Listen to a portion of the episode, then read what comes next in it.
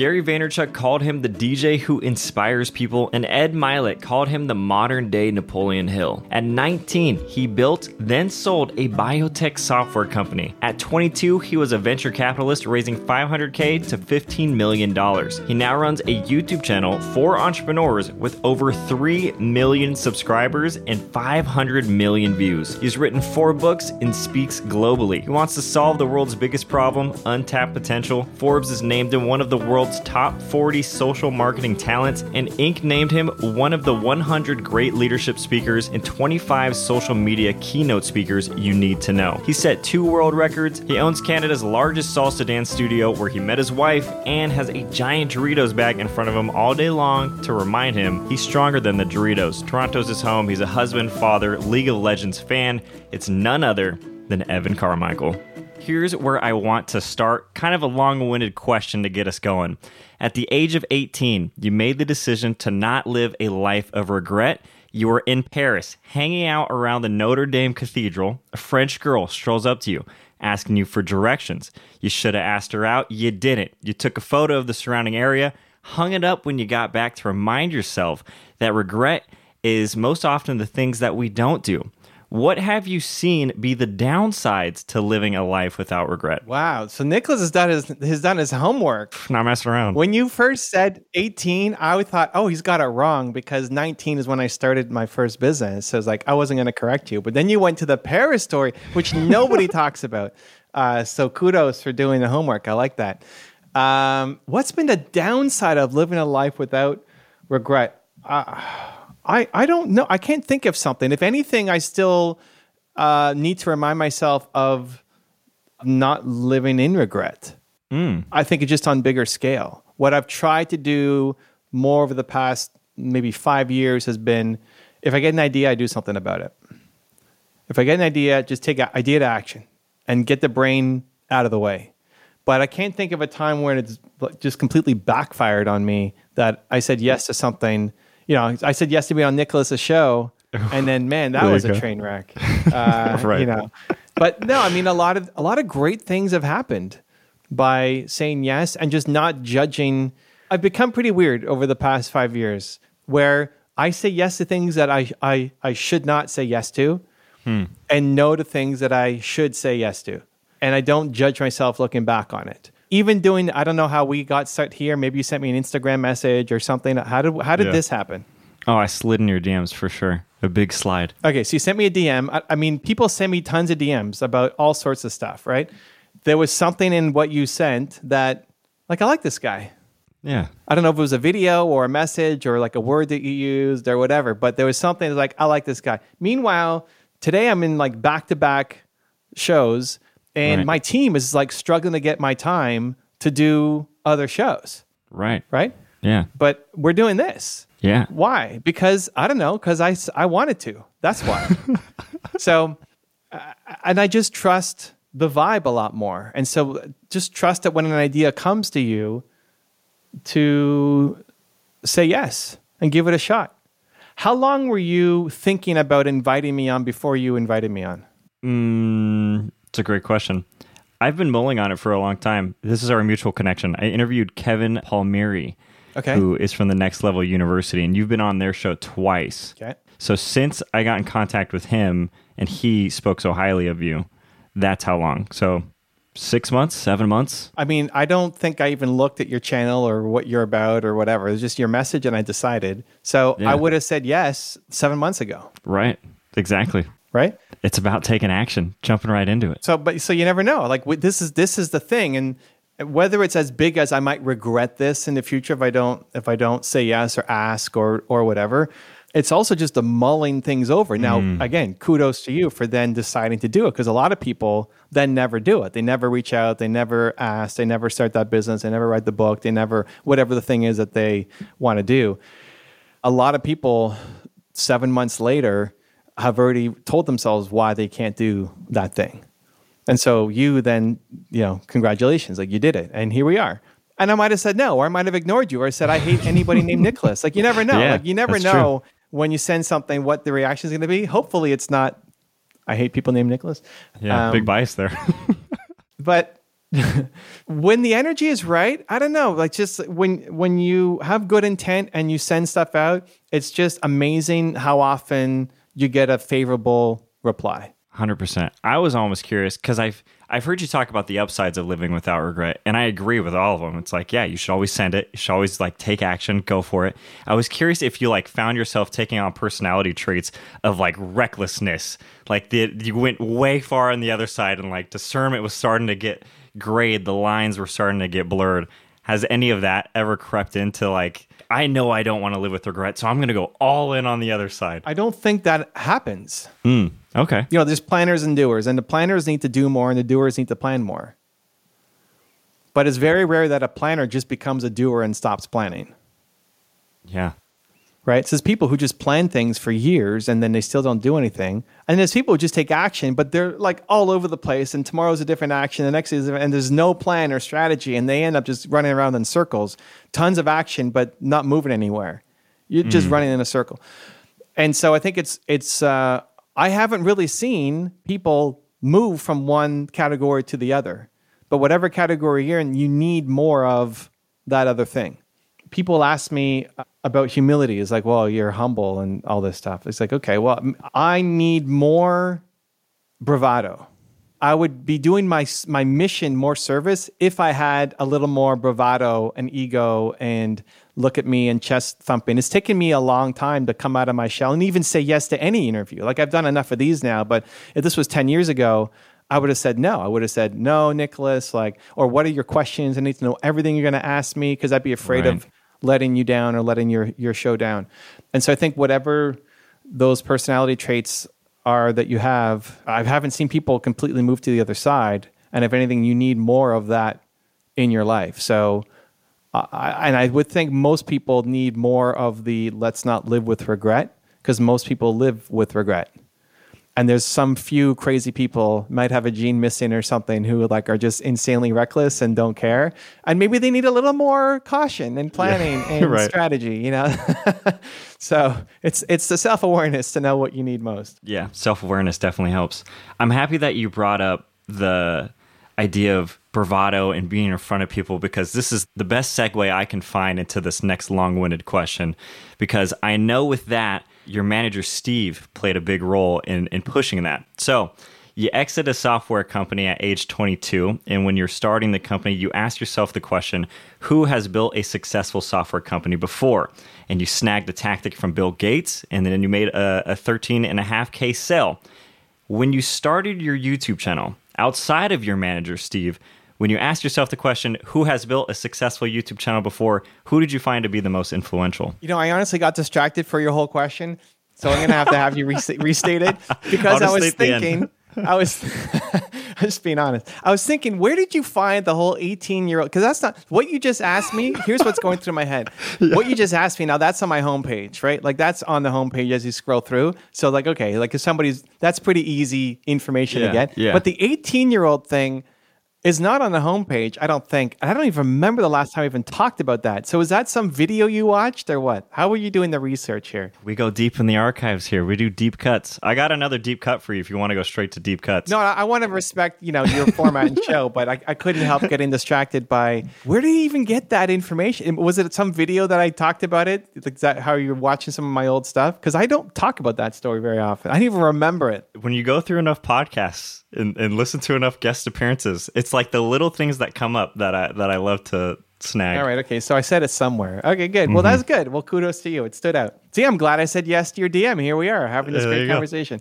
Okay, so your question was uh, I, I was modeling success. Steve was one of the f- people who helped me. Did I model somebody before Steve? The question is, who did you model when you were trying to start your YouTube channel? Because you found a model for your software company. Oh, okay. Was there a model for it. YouTube? That's yeah. when I started losing track of the question and phasing out. Okay.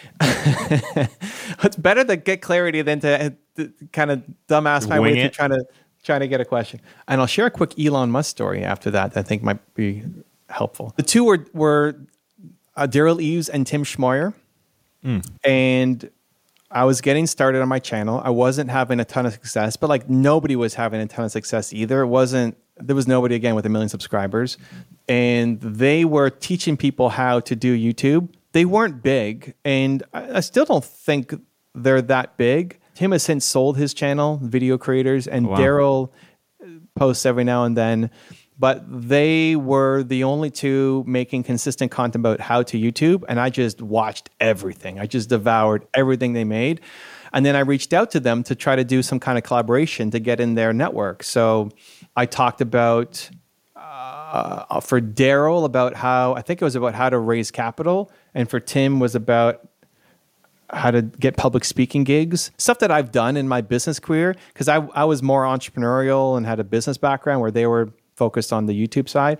And so how can we how can we merge these things together? They have a much bigger channel than I do, but I have wisdom that could be helpful for their audience.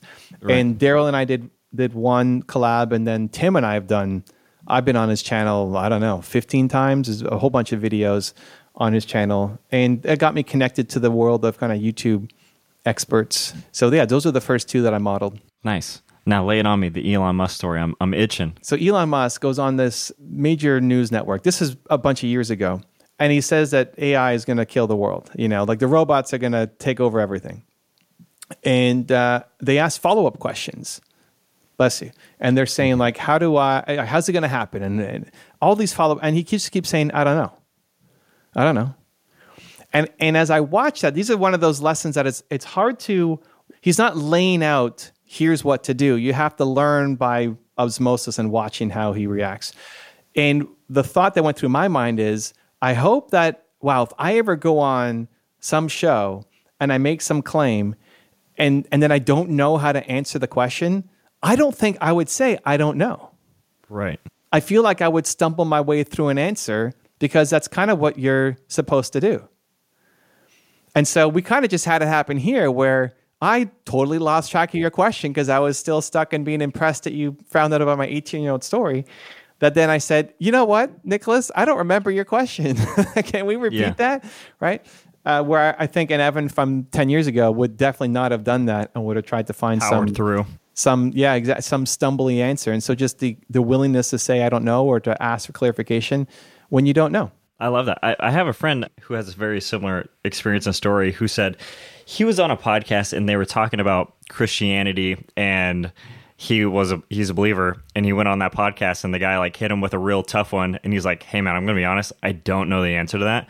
And the guy was like, I've had so many Christians come on here try to fake it and I finally respect you for saying Yeah, like being honest and transparent is probably almost all cases is going to be your best bet. You know, just telling the truth and, and being in the moment. i hope so it's just a constant reminder for me at least Amen. All right, I want to jump to another deep cut because you got me so excited. So, your favorite entrepreneur is AP mm-hmm. Giannini, mm-hmm, mm-hmm. founder of Bank of America, and I also believe he's the founder of the Bank of Italy previously.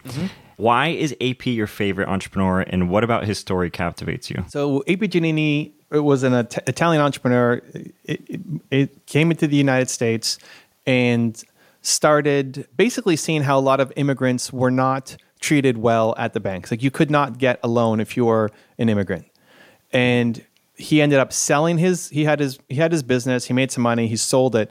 And the columbus savings and loans bank asked him to join their board as an immigrant represent the community etc but they still wouldn't lend money to immigrants and these are people who otherwise should qualify hardworking people whatever but just would they wouldn't they wouldn't give money to immigrants this was the thing Yeah. and so he said, I'm, This is not happening anymore. He left the board, went across the street, founded Bank of, of Italy, Yeah. and he lent money to immigrants as well as other people, but he lent money like specifically towards this mission of lending money to immigrants. So I, I love the uh, know that's the like the starting point of like he had a he had a belief and he's he's not going to stand for the current way and he's going to go across the street and do his own thing. When there was a huge fire in San Francisco, burned down a lot of the buildings, including a lot of the banks. People needed access to money because, like, oh my gosh, my house just burned down. I need money. All the banks were closed for days.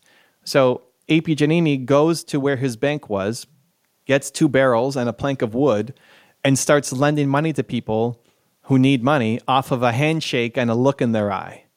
You can imagine like a banker Wow. giving you a loan off of a handshake and a look in their eye. And he liked to say that he judged a man's worth by the calluses on their hand.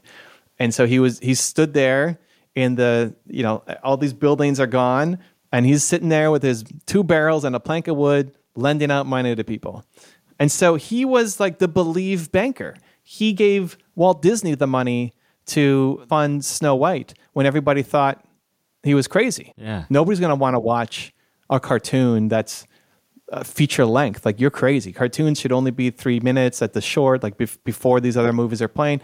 And Disney went in and AP Giannini gave him the money to to create Snow White. And so it's like he's the believe banker who bet on the little guy and helped the entrepreneurs out. And there's lots of those kind of stories that, that he's done. I'm highlighting a few of them, more my favorite ones.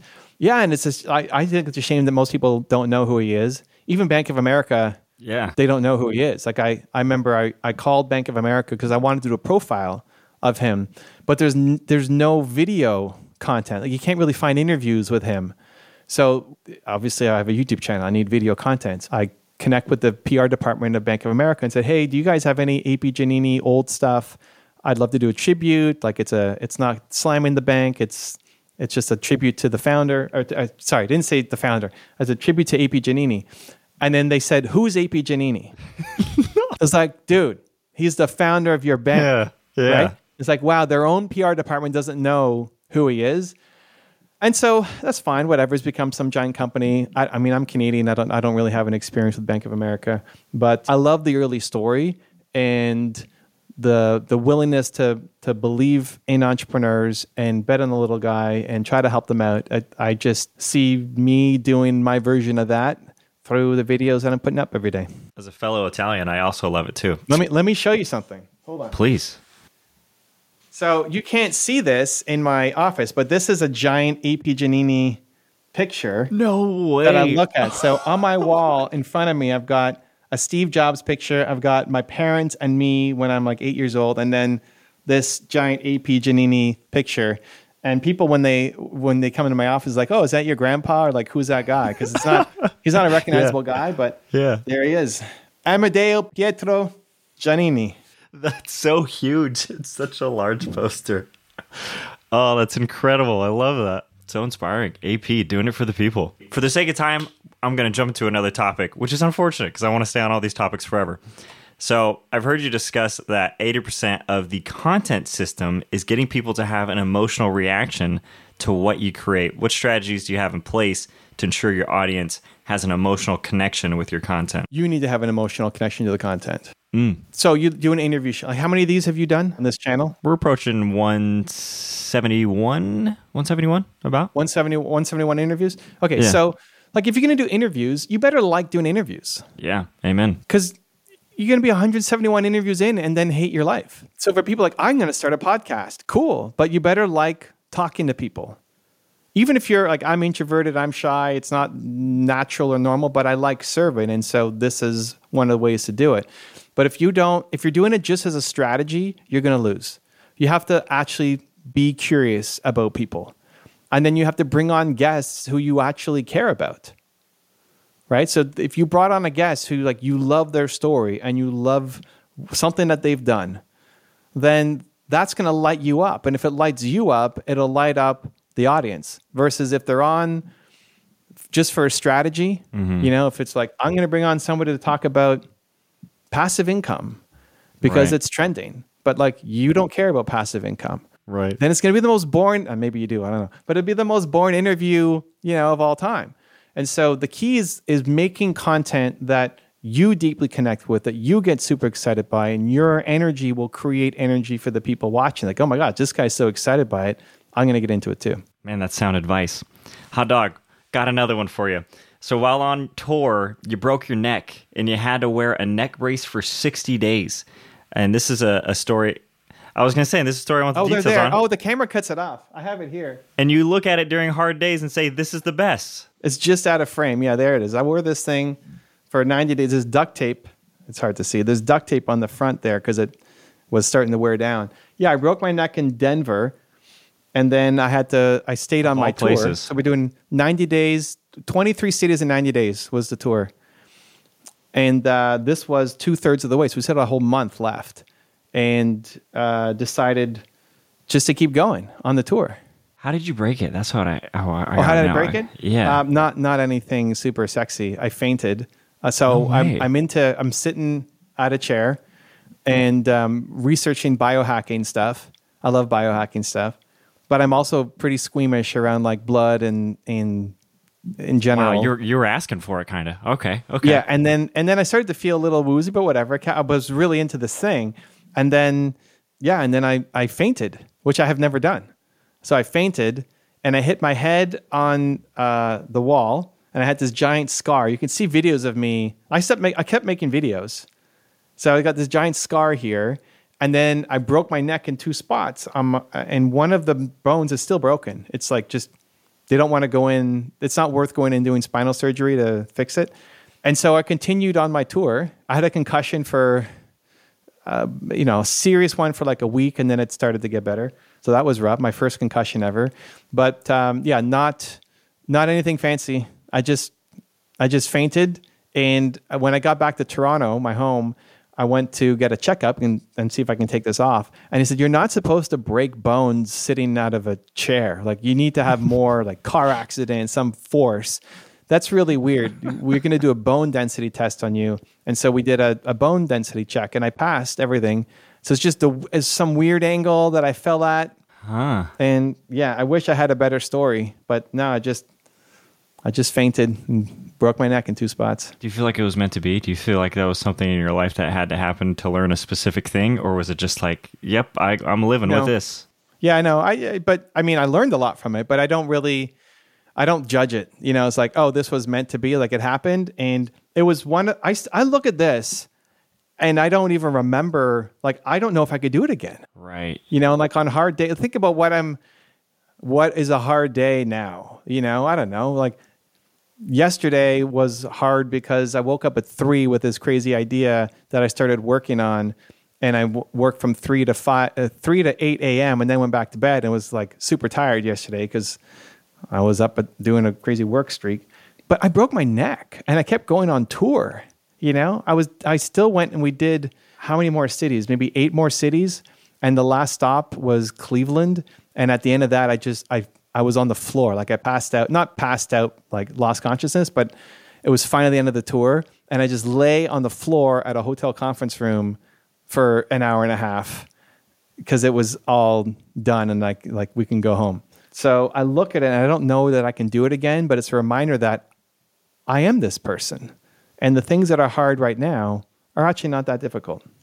I, I can't oh I think we lost him. Okay, good. Well, that was a great episode with Nickolas.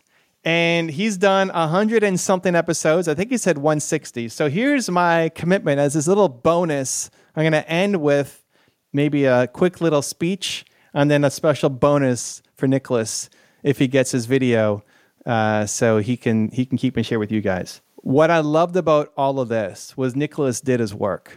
He did his homework. He did his homework. He dove in. He did his research, and he's back. I just kept talking. I just kept going. Like you crashed out. Like okay, I don't know where he is, so I'm just gonna fill some space here for Nickolas when uh, when he. I didn't know if you were gonna come back or not, but here he is. He did his homework, and now he's back. That was so wild. That was so bonkers, man. I, I okay. Well, I got a minute and a half left. You good for one more? One more question? Do you want two? You want none? You bouncing? What's your choice? Real quick, what do you got? Okay. Well, one quick. Ooh. Final question is: What does it mean to live a fulfilling life? It's the big one. Everybody wants to wake up and feel like what they're going to do matters.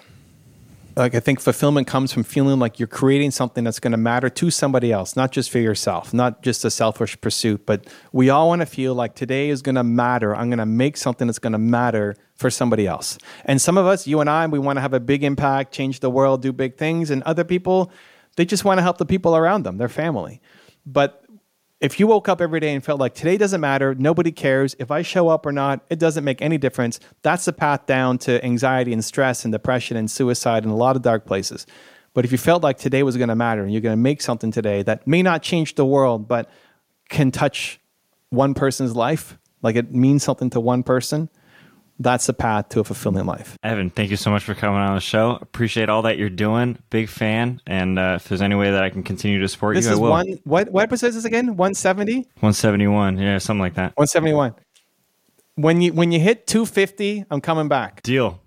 That's a, a promise and a commitment. Okay. When you get close to 250, message my assistant and and uh, we'll figure out you know schedule and everything. But episode 250, Nickolas and Evan round two. I love it. Your name's written in stone. It'll be there for sure. Okay, we'll get more deep cuts going.